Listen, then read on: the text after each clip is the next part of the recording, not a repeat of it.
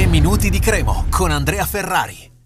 Vediamo un attimo insieme qual è la situazione generale del campionato adesso che mancano 5 partite alla fine. Ieri Pisa e Brescia ci hanno fatto la grazia, possiamo dirlo, perché quello 0-0 permette di mettere 4 punti eh, sul Brescia, scusate, sul Pisa e 5 sul Brescia ed è sicuramente un eh, quantitativo importante perché comunque eh, è chiaro che adesso la Cremo con 15 punti ancora a disposizione non è semplice raggiungerla per queste due squadre. Pisa e Brescia dovrebbero vincerle tutte, poi è chiaro, per arrivare primi, magari per arrivare secondi basta anche di meno, però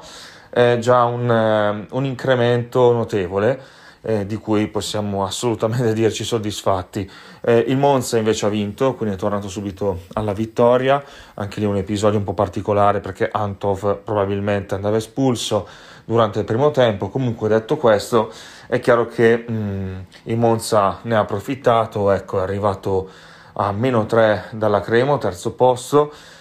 E poi vabbè, hanno vinto anche il Lecce, ha vinto il Benevento, ancora alla volta di martedì. E bisogna dire però che tanti dicono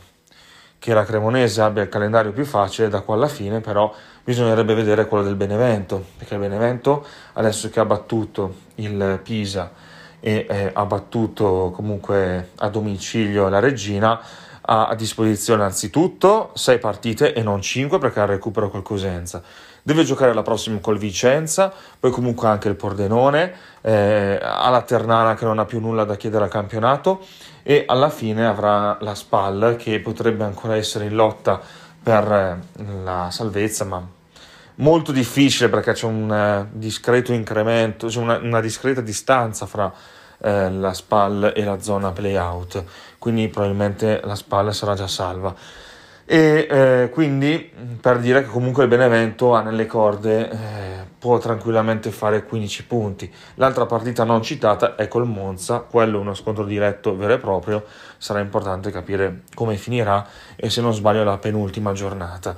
E beh, mm, detto questo, è chiaro che la Cremo intanto va a giocarsi sabato la partita contro il Frosinone, fuori casa, difficile sfida perché poi il Frosinone è un, un pochino mollato mi sembra perché ha perso la penultima partita eh, ha perso anche l'ultima nell'infrasettimanale, due sconfitte di fila, eh, ha perso l'occasione in maniera definitiva di arrivare al primo posto, comunque in zona promozione, e adesso deve stare attenta perché se, eh, cadu- se dovesse rimanere in caduta libera per- perderebbe anche la zona playoff, quindi vorrà rifarsi già da sabato in casa e la Crema è vero che perde comunque ancora dei giocatori importanti, eh, perde, perde, Gondo e perde Zanimacchia, però mh, mm, dobbiamo anche parlare di chi rientra, quindi con fiducia, come è stato fatto per tutte le partite di questo campionato, fiducia a chi giocherà, torna Bianchetti in difesa, eh, torna Crescenzi e poi torna anche Nicolo Fagioli a centrocampo, Castagnetti immaginiamo stia un pochino meglio, Bartolomei pure, quindi comunque la Cremonese eh, andrà ad affrontare questa partita con l'organico non al completo, però comunque eh, con eh, tanti giocatori di prima fascia, diciamo così, a disposizione. Un saluto e forza Cremo.